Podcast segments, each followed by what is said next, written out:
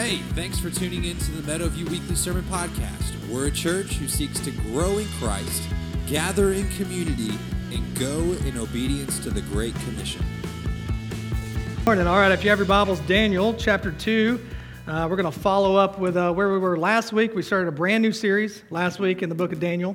And so, uh, Daniel chapter 2, I mean, we've got probably, what, 49 verses to get through, so we've got to hurry. I'm going to talk really fast. But first, let me kind of catch you up on where we were last week, okay? In the book of Daniel, you've got Daniel and he's got his, his uh, buddies, and they've been, they've been brought to Babylon. And so, we're calling this conviction in a corrupt culture. And what does conviction look like? Well, real quick conviction is a fixed or firm belief. No clever argument, no persuasive fact or theory could undermine conviction. Conviction is it's steady, it's foundational, it's never going to change based on what the culture wants to persuade you otherwise of.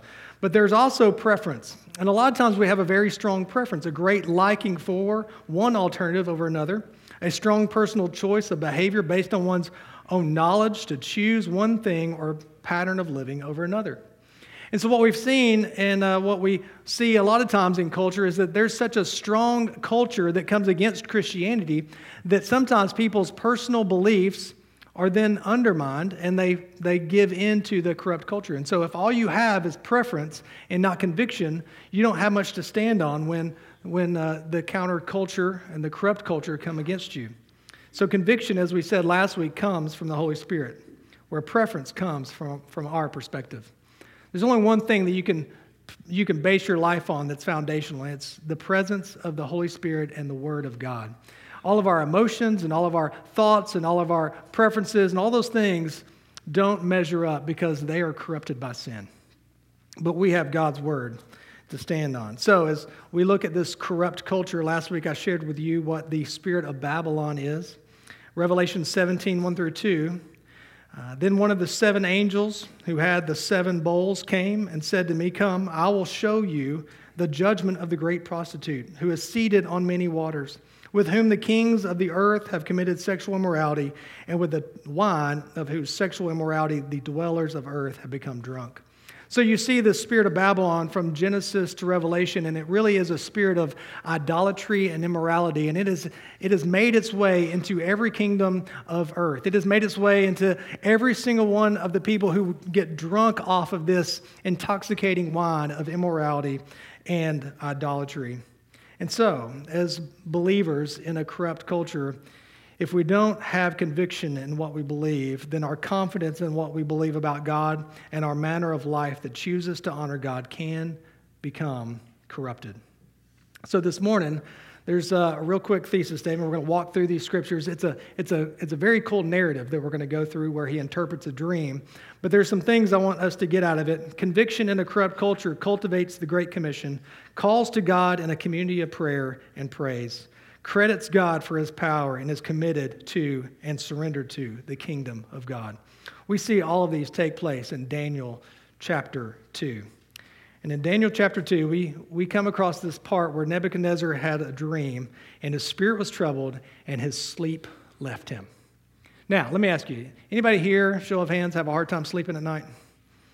Yeah, oh, yeah. So I've been told that those, those who are further along in life than I am, that's a kind way of putting it, they, they tell me that the older you get, the, the, the amount of sleep you get at night lessens. Is this true? Yeah, there's a lot of shaking heads here, and some of you are like, no, I take, I take medicine for that. So, um, yeah, so like there's this, there's this thing where like a lot of us, we don't sleep good at night, and it might be that, uh, it might be that you're not um, on up in years. It might be that you just had a kid, right? And man, that, and so yeah, okay, I see you shaking your head. Y'all are like, we don't know what sleep is anymore. we, we have no idea, right? And uh, so maybe you've had a kid, and maybe like once you have that second kid, you'll realize that you can just turn off the monitor. It's going to be fine, right? It's God's in control, really. So, uh, not that I'm speaking from experience. But, you know, sometimes we have bad dreams. We have dreams that wake us up at night. I, I, remember a few weeks ago, I was, I was having a bad dream, and I don't even remember what it was, but I woke up and I was literally crying in the dream. I was like, wow, that was awful, you know? And sometimes we have dreams that make us sleepwalk, like my daughter, right? And, and she'll come downstairs like this one time, and she stood in the doorway of our bedroom, and she, she had her eyes open, but they were kind of glazed over, and she just looked right at me and she goes, Where's the girl? I, I don't know. I don't know where the girl is, and please go back to bed because you're really freaking me out right now. I don't, I don't know. So Nebuchadnezzar, this king, he has this dream, and it it has made him to where he can't sleep at night. He just can't get a good night's rest. And so, as we jump into God's word here, we're gonna we're gonna kind of break it up into pieces here, so we're not reading all of the verses at one time. So, uh, let me pray for us, and I'll show you what we have first. Father, we thank you so much for your word. God, we thank you so much that you speak to us by the power and the presence of your Holy Spirit. Help us to be believers with a firm conviction about who you are and what you've called us to do in a corrupt culture. God, I pray for this church right now that you would open our eyes and our ears to your word, and that you would penetrate our hearts with truth, and that we would be forever changed. In Christ's name, amen. First thing I want you to see is conviction in a corrupt culture looks to cultivate the Great Commission. So we're going to do Daniel chapter 2, 1 through 6, and then we're going to hop down and do 10 through 16. In the second year of the reign of Nebuchadnezzar, Nebuchadnezzar had dreams. His spirit was troubled, and his sleep left him. Then the king commanded that the magicians, the enchanters, the sorcerers, and the Chaldeans be summoned to tell the king his dreams. So they came in and stood before the king, and the king said to them, I had a dream, and my spirit is troubled to know the dream. And the Chaldeans said to the king in Aramaic, O king, live forever. Tell your servants the dream, and we will show you the interpretation. The king answered and said to the Chaldeans, The word from me is firm. If you do not make known to me the dream and its interpretation, you shall be torn limb from limb, and your houses shall be laid in ruins. That's pretty rough, isn't it? Like, if you're bad at your job, you're going to die. But if you show the dream and its interpretation, you shall receive from me gifts and rewards and great honor. Therefore, show me the dream and its interpretation. Let's jump down to verse 10. The Chaldeans answered the king and said, There's not a man on earth who can meet the king's demand. For no great and powerful king has asked such a thing of any magician or enchanter or Chaldean. The thing that the king asked is difficult, and no one can show it to the king except the gods whose dwelling is not with flesh. Now, does that not tell you, like, look to the future because there's going to be a God who puts on flesh and comes to earth that shows us the things of God? Amen? Like, the entire Old Testament is pointing towards Jesus Christ, and you're going to see it here in this chapter. Verse 12. Because of this, the king was angry and very furious and commanded that all the wise men in Babylon be destroyed. So the decree went out, and the wise men were about to be killed, and they sought Daniel and his companions to kill them. Then Daniel replied with prudence and discretion to Arioch, the captain of the king's guard, who had gone out to kill him, to kill the wise men of Babylon. He decreed to Arioch, the king's captain, Why is the decree of the king so urgent? Then Arioch made the matter known to Daniel, and Daniel went in and requested the king to appoint him a time that he might show the interpretation to the king. Let's stop right there. So all this takes place. Basically, the king, he has this dream, he's very troubled, he can't sleep at night. He calls in all the wise men and he says, I need you to tell me the interpretation of the dream. And they're like, Oh, king, live forever. You tell us what the dream was, we'll tell you what the interpretation is. And he's like, No, you're going to lie to me. I know how this works. I want you to tell me the dream and the interpretation. And they're like, There's not a single person on earth that can do what you're asking us to do. Only God's can do what you're asking us to do. And so Daniel says, Well, I, I kind of know a God. So let's, uh, let's see what I, I can do. Let me get into a position to speak with the king. So, in verse 16, and Daniel went in and requested the king to appoint him a time that he might show the interpretation to the king. This is what Daniel did. Daniel positioned himself for an opportunity to declare the power, the plan, and the purposes of God. Daniel, living in a corrupt culture, realized that there was going to be an opportunity for him to tell about the excellencies of God. Let, let, me, let me show you this. The call of every believer is to position themselves for an opportunity to declare the power, the plan, and the purposes of God. Every believer who lives in a corrupt culture is called to look for ways to get in and say, hey, I got, I got a God and I know a God and I need to tell you about this God. That's exactly what Daniel does. He is positioning himself to be able to cultivate the Great Commission. Conviction in a corrupt culture cultivates the Great Commission. Many of you know the Great Commission. Let me just read it to you. It's in Matthew chapter 28, 18 through 20. And Jesus came and said to him, All authority in heaven and on earth has been given to me. Go therefore, make disciples of all nations, baptizing them in the name of the Father and of the Son and of the Holy Spirit, teaching them to observe all that I have commanded you. And behold, I am with you always to the end of the age. This is the, the orders. This is the commissioning orders that Jesus gives all those who are his disciples. Now, the 11 are there, and there's some other people there. There's, there's several people there, and he's like, Look, I've, I've raised from the grave, and now I want, I want you to send you out, and I want you to go into all nations, discipling them, teaching them, baptizing them, doing all of these things. I'm commissioning you, I'm sending you out. I want you to go, and I want you to position yourself in different cultures even corrupt cultures, in order to declare the excellencies of God. So he says, Go, or as you go, position yourself. It's the call of every believer living in a corrupt culture to go and position yourself for an opportunity to declare who God is. He said, Make disciples of all nations. You can't make a disciple if you don't declare. If you don't declare who God is, you can't make disciples. Romans 10 17 says, So faith comes by hearing, and hearing through the word of Christ. Every believer is called to share the word of Christ. This is exactly what Daniel does. He goes. And as he goes, he looks for an opportunity to declare the excellencies of God. Jesus said, I am with you always. Jesus is the power, the plan, and the purpose of evangelism. He is doing something in the hearts of men and women caught in a corrupt culture, and He has called and commanded us to join in that endeavor. Is that not amazing? He said, Look, I'm doing something, and I want you to know it. I want you to go and to find out. Hudson Taylor said it this way The Great Commission is not an option to be considered, it is a command to be obeyed. While living in a corrupt culture, we are commanded to obey the Great Commission, not called to merely consider it. And for many of us, we have considered it a special calling. Oh, those are for missionaries. We are called, living in a corrupt culture, to, to position ourselves in such a place that if the, the time arises that we can declare who God is, we can give the gospel. Now, I don't know if you realize what's happening right now, but modern day Babylon is uh, Iraq, right? Modern day Persia would be Iran. All those places still exist on the map. And uh, right now, in those cultures, God is doing something. He's causing people to have dreams. Have you heard these things? Now, let me just give you a couple of examples. Uh, in the uh, report to the International Mission Board in 2018, it tells a Muslim man had a dream over a course of three nights of a man wearing white who told him that he knew the way of salvation to his family. The Muslim man then encountered some Southern Baptist Conference missionaries the next day. This is what he said. The man said, You don't understand. I've had several dreams over the last three nights, and each dream, a man wearing white has told me he had a way of salvation for my family and me. Last night, a man, that man, appeared to me again and told me a man dressed in white would come to my home the next day telling me the way of salvation.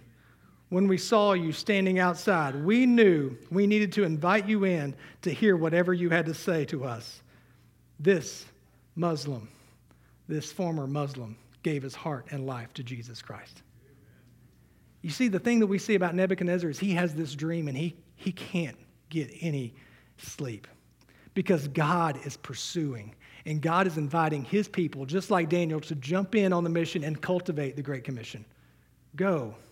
Here's another story. This one was told uh, in the simulcast earlier this year for Something Needs to Change. It was a story of a missionary known as Yazid. His name was changed and his voice was altered because he lives in a very, very corrupt culture that um, is anti Christian. And he had an encounter with a man who lived some 50 kilometers outside the city. This man, Yazid recounted, said this to us when we visited him. A man wearing all white knocks on my door every night, and I couldn't look at him because his face was so shiny and bright. When he would come inside, he asked me to write down what he had to say. And as I wrote, I would fall asleep, and then the next night he would come again. The visitations took place regularly over a month, the man told Yazid. Yazid asked him, What did you write? May I see your notebook? He showed me his notebook, Yazid Yazid said. The notes began In the beginning was the Word, and the Word was with God, and the Word was God. In the same way was the beginning with God. So he had the whole book of John verbatim in his notebook, Yazid said. That's amazing. Jesus visited him every night until he finished the book of John. The man actually asked, Who is this man who visited me? Yazid told him about Jesus. Now, we think this is out there, don't we? Isn't this just too hard to believe? Is it too hard to believe that even in a corrupt culture that God is still moving and acting and pursuing and then also saying, "Hey, I've commissioned you to go and to be able to answer the questions that people have because I'm pursuing?" I'm drawing people to myself and I want to use the church in order to explain the gospel. Every single believer living in a corrupt culture has been called to cultivate the Great Commission. The reason I say cultivate is because cultivate is different than assimilation and separation. So, between the years of 1997 and 2007, Fuller Theological Seminary gave 750 Muslims a comprehensive questionnaire intending to find out what had compelled them to convert to Christianity. You want me to tell you what the answer was? Number one reason was witnessing the faith and conviction of believers. The number one reason these people are coming to Christ, these Muslims are coming to Christ, is because they're witnessing genuine conviction and faith from believers. We are called. We are called, even in a corrupt culture, to position ourselves for the opportunity to declare the excellencies of God, to cultivate the Great Commission. So, how do we live in a corrupt culture? Observing local customs and purposefully positioning ourselves in order to cultivate the Great Commission. Well, let's look at what Jeremiah says in 29, 5 through 7, which will cause you to read Jeremiah 29, 11 much differently. And uh, this is a contemporary of Daniel writing at the same time. And this is what he says Build houses and settle down. Plant gardens and eat what they produce. Marry and have sons and daughters. Find wives for your sons and give your daughters in marriage so that they too may have sons and daughters. Increase in number there, do not decrease. Also, seek the peace and prosperity of the city to which I have carried you into exile. Pray to the Lord for it, because if it prospers, you too will prosper. So, this is what the prophet says cultivate. Just as God's people were directed to cultivate in the Babylonian exile, we too are called to cultivate and grow the faith, not to assimilate or separate from the corrupt culture. The church is called to cultivate. The word cultivate means prepare and use land for crops or gardening or to acquire or develop. He says, I want you to build houses and settle down, plant gardens and eat what they produce. In Matthew 28 19, he says, I want you to go therefore and make disciples of all, day, all nations. I want you to make. I want you to cultivate. I want you to put forth time, energy, and preparation. Anytime you're going to make something, it takes planning, it takes time, it takes preparation. If you're going to go home today and you're going to bake a cake for the Super Bowl, you're going to go home and you're going to be like, Do I have the time? Do I have the preparations? Do I have all the, the things? Do I, have, do I have all the ingredients? And so then, once you get all the ingredients out, you're going to take the flour and you're going to make a bigger mess just so it looks like it was harder than it really was, right? Yeah, you're going to throw some, some flour on you, be like, oh, I've been slaving all day, slaving on this cake. But you got to make sure that you prepare yourself for an outcome. This is exactly what we're called to do as believers in a corrupt culture. We're called to have conviction and to make preparations so that if we're given the opportunity, like Daniel was, to stand before a king, to be able to say, Listen, I know a God and I can tell you all about him. This is what cultivating is. Making or cultivating anything takes intentionality, time, and planning. Daniel was cultivating an opportunity. He was not assimilating into that culture. To assimilate means to become absorbed into a society or culture. It means that you've, you've lost your witness, you've lost your difference. It says this in Daniel 2 13 through 14. So the decree went out, and the wise men were about to be killed, and they sought Daniel and his companions to kill them. Then Daniel replied with prudence and discretion to Arioch, the captain of the king's guard, who had gone out to kill the wise men of Babylon. Daniel and his companions were considered men of Babylon. They were considered part of these wise men. They were, they were part of this. They had cultivated relationships so that they were known, but they hadn't assimilated themselves in because they were different.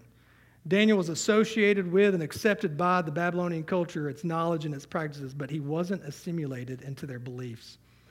You see, culture is a combination of thoughts, attitudes, feelings, values, beliefs, behavioral pattern, patterns, food, clothing, and music.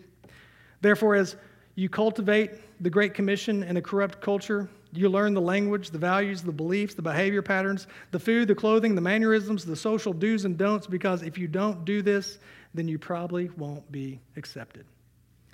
If you don't do this, then you probably won't be given an opportunity to share your faith.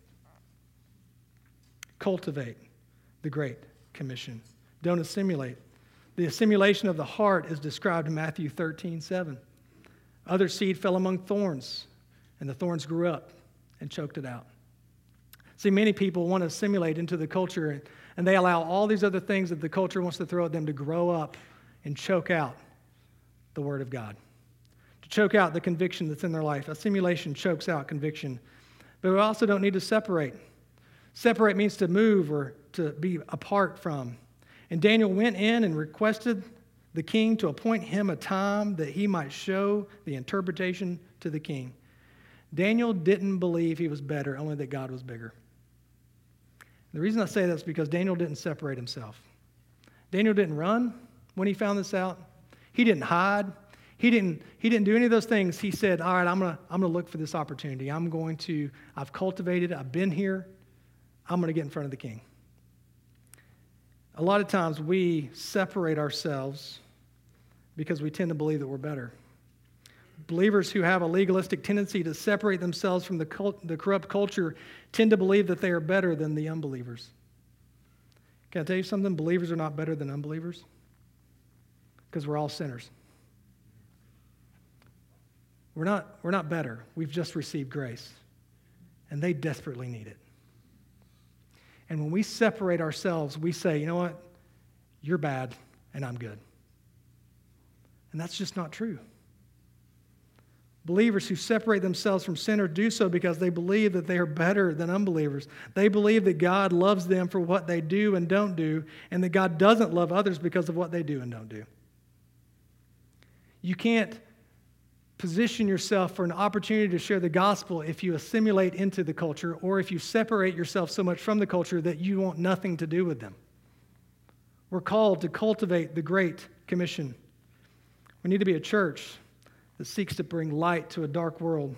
The church that cultivates the Great Commission will seek to bring light into the light of Christ into a dark world. If we seek to separate ourselves from the sin out there, then we, we are evidently in darkness, blind to the sin that is in here, in our hearts. We become so blind. I was in student ministry for many, many years. And one of the things that you had to do as a student pastor was go to choir concerts and band competitions and games and, and go and eat lunch at the, at the high school. You know, and I thought I was cool in high school. And then when I went back, I realized how uncool I was. And when I had to sit and like none of the kids wanted to sit with me or eat with me, I was like, oh, that's how it feels, right? But you do these things and you put yourself in their culture for so long because you know that there's going to come a time when they have a question or they have a concern or they have a hurt or they have a crisis and, they, and they're going to say, Look, can you answer this? Because you've earned the right to be heard. Church, let me tell you this. You are called to cultivate the Great Commission in your culture, in your community, so that when those neighbors and coworkers and family members and whoever else is around you is in a time of crisis or need, they look at you and they say, Do you have the answer? And you can say, I position myself for this very purpose to give you the plan and the power of God, the gospel, that God loves you, and that there is one who came and died for you so that your sins could be forgiven and you could receive grace. We are to position ourselves for the opportunity to tell others about Jesus Christ. Whew.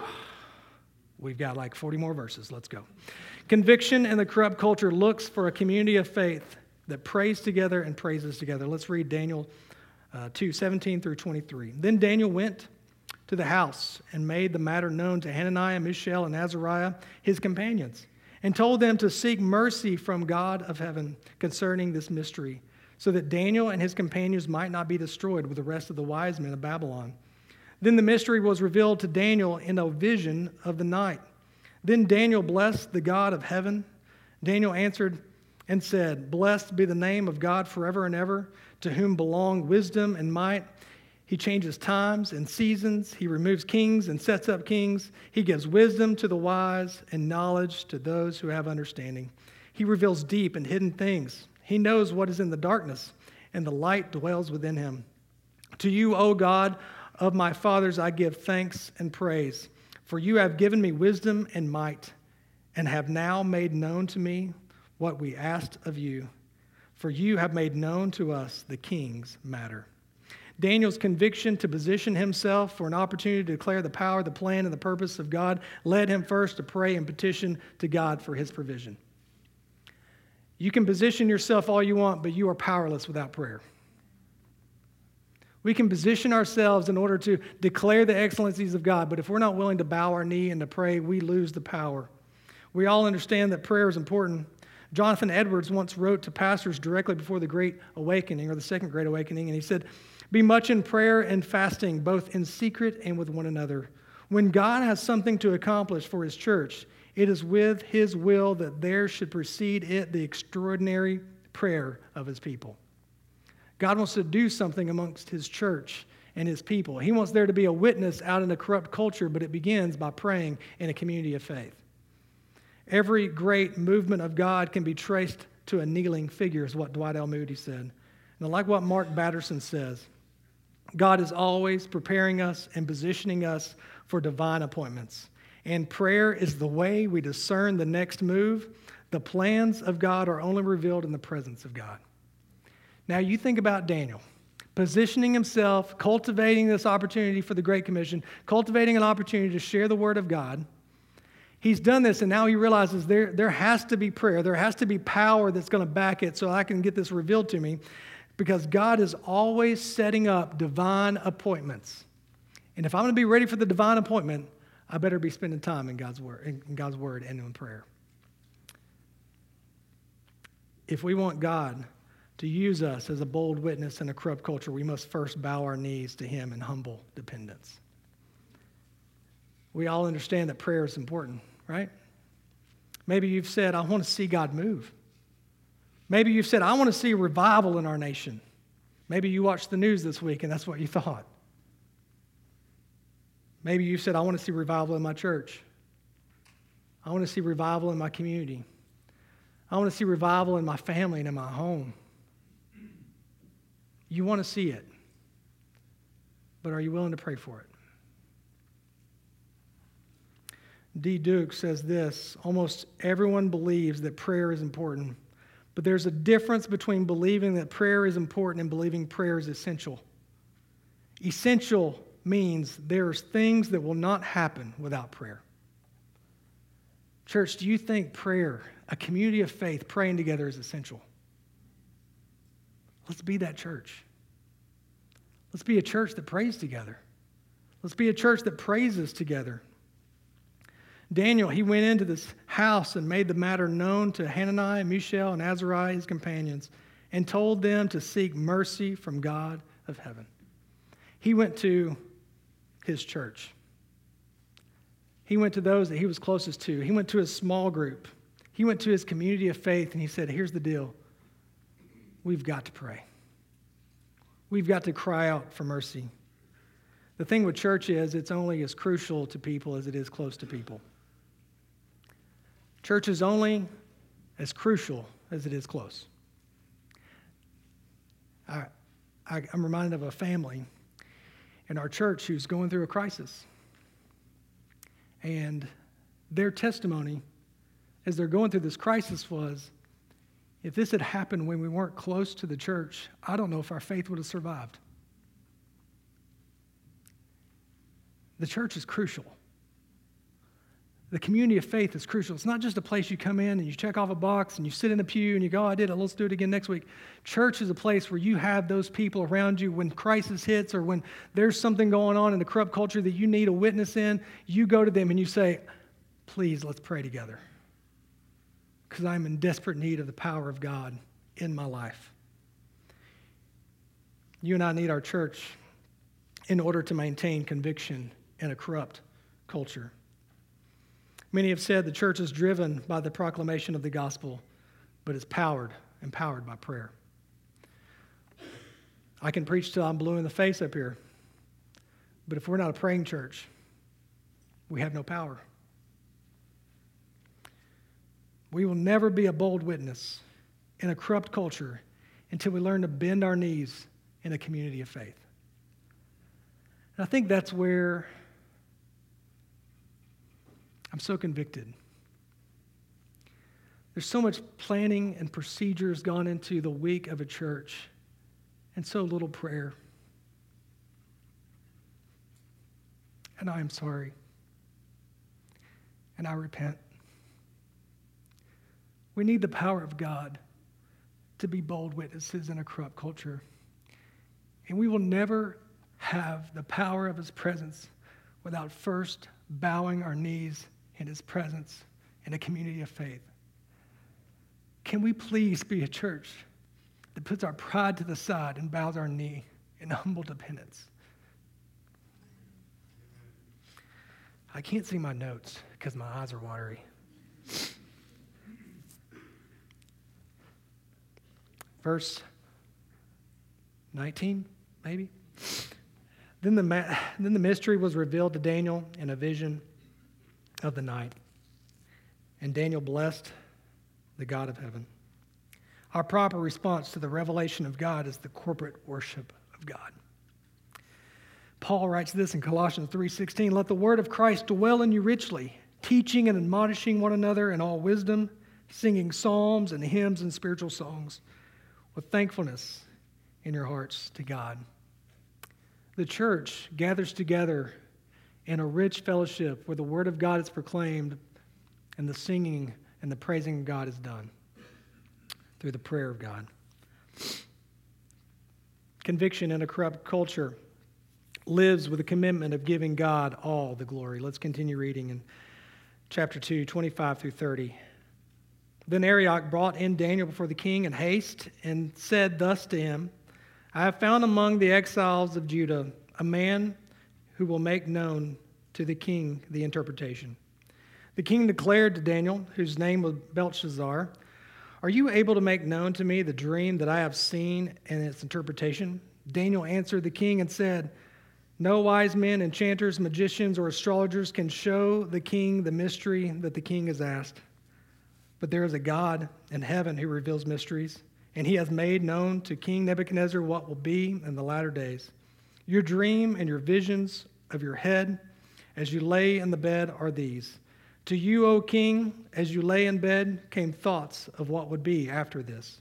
And he who reveals mysteries made known to you what is to be. But as for me, this mystery has been revealed to me not because of any wisdom that I have, more than all the living, but in order that the interpretation may be made known to the king, and that you may know the thoughts of your mind. Daniel says this He says, Look, it's not because I'm wise, it's because God has given me this opportunity to tell you the things that He knows. It's all God's glory. He deflects all that, all that praise that would come for His, his uh, giftings and His talents, and He says, No, it all goes back to God. And this is exactly what Jesus says will happen to his disciples. Daniel's a picture of this. In Matthew 10, 18 through 20, he says, And you will be dragged before governors and kings for my sake to bear witness before them and, to, and the Gentiles. When they deliver you over, do not be anxious how you are to speak or what you are to say, for what you are to say will be given to you at that hour. For it is not you who speak, but the Spirit of the Father speaking through you. This is exactly what Daniel did. He stood there, he positioned himself for a moment to declare the excellencies of God. He goes and he spends time in corporate prayer and prays so that he has the power of God and the understanding of God. And he stands before a king, and he's only able to stand before the king because he bowed before the king of kings. And he stands before that king and he says, Look, I want to let you know something. It's all God, has nothing to do with me. Conviction always gives God the glory. And conviction in the corrupt culture lives with a clear view of the kingdom of God. Let's wrap up this chapter, verses 31 through 35 and 43 through 47. You saw, O king, and behold, a great image. This image, mighty and of exceeding brightness, stood before you, and its appearance was frightening.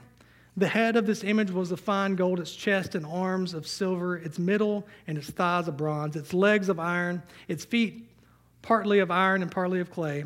As you looked, a stone was cut out of no human hand, and it struck the image of its feet of iron and clay and broke them in pieces. Then the iron, the clay, the bronze, the silver, and the gold all together were broken in pieces and became like the chaff of the summer threshing floor. And the wind carried them away, so that not a trace of them could be found. But the stone that struck the image became a great mountain and filled the whole earth. Jump down with me to verse 43. As you saw the iron mixed with soft clay, so they will mix with one another in marriage. But they will not hold together, just as iron does not mix with clay. And in the days of those kings, the God of heaven will set up a kingdom that shall never be destroyed, nor shall the kingdom be left to another people. It shall break in pieces all the kingdoms and bring them to an end, and it shall stand forever. Just as you saw that stone was cut from a mountain by no human hand, and that it broke in pieces the iron, the bronze, the clay, the silver, and the gold, a great God has made known to the king what shall be after this. The dream is certain and its interpretation is sure. Verse 46 Then King Nebuchadnezzar fell on his face and paid homage to Daniel and commanded that an offering of an incense be offered up to him. The king answered and said to Daniel, Truly your God is the God of gods and Lord of kings and a revealer of mysteries, for you have been able to reveal this mystery.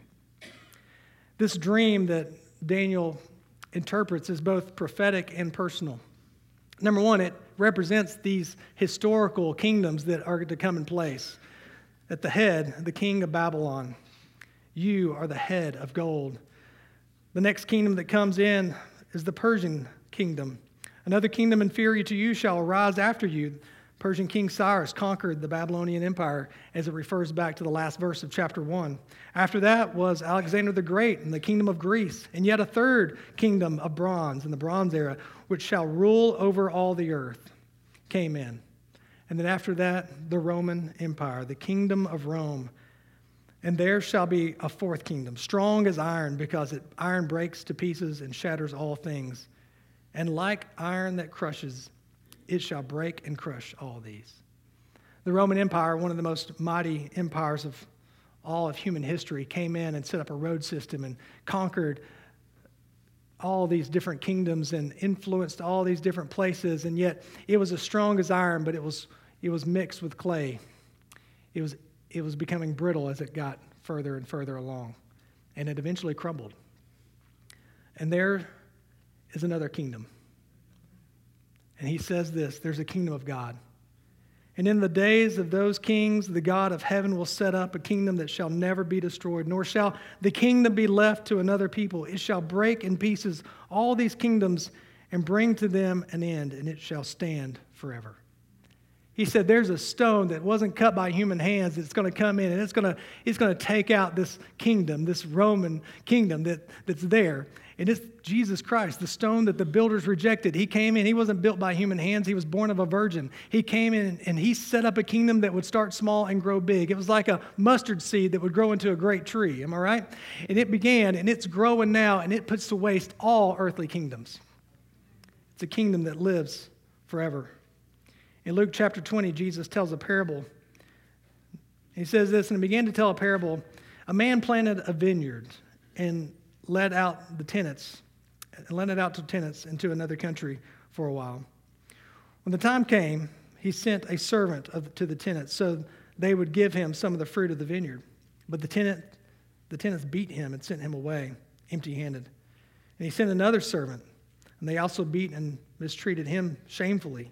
and sent him away empty handed. And he sent yet a third. This one also they wounded and cast out. Then the owner of the vineyard said, What shall I do? I will send my beloved son. Perhaps they will respect him. But when the tenants saw him, they said to themselves, This is the heir. Let us kill him so that the inheritance may be ours. And they threw him out of the vineyard and killed him. What then will the owner of the vineyard do to them? Look at verse 16. He will come and destroy those tenants and give the vineyards to others. When they heard this, they said, Surely not. But he looked directly at them and said, What then is this that is written? The stone that the builders rejected has become the cornerstone. Everyone who falls on that stone will be broken into pieces, and when it falls on anyone, it will crush them. Jesus established a heavenly kingdom. It's both prophetic and it's personal. It's personal to Nebuchadnezzar because Nebuchadnezzar has built his entire life on making a name for himself. It's personal because anyone who seeks to build their life on the things of this world will only find ruin and regret. But anyone who builds their life on the rock of Christ shall reign with him forever. Even back in Daniel chapter 2, it's pointing to a King of kings and a Lord of lords, a God who's willing to put on flesh to come and tell us the mysteries of God. Then King Nebuchadnezzar fell upon his face and paid homage to Daniel and commanded that an offering and incense be offered up to him. The king answered and said to Daniel, Truly, your God is God of gods and Lord of kings and a revealer of mysteries, for you have been able to reveal this mystery. King Nebuchadnezzar teaches us that civic religion is not Christian conviction. Because paying homage to God is not the same as honoring God. Acknowledging God is not the same as adorning God. Revering God with your mind is not the same as receiving God in your heart. And there is a culture out there who has settled for civic religion. It's settled for paying homage to God, praying to God, saying things to God, but yet not building their life upon Jesus Christ and his kingdom. In the book Unsaved Christian, it says civic religion promotes a God without any definition and a generic faith that demands and asks nothing of its followers. Self proclaimed Christians who worship a God that requires no self sacrifice, no obedience, no submission, and no surrender are not worshiping the God of the Bible, no matter how much they claim they love Jesus. See, conviction in a corrupt culture cultivates the Great Commission, calls to God in the community of prayer and praise, credits God for the power, and is committed and surrendered to the kingdom of God. Church, my prayer is that we would be a church that's committed to be full of conviction in a corrupt culture. And that we would begin to position ourselves and cultivate opportunities to share the gospel with those in this culture, and that we would today begin by bowing our knees and humbly submitting to God because we can do nothing apart from Him. Thanks for listening. It is our prayer that this message has helped you grow in your walk with Christ. Please subscribe to hear new sermons each week.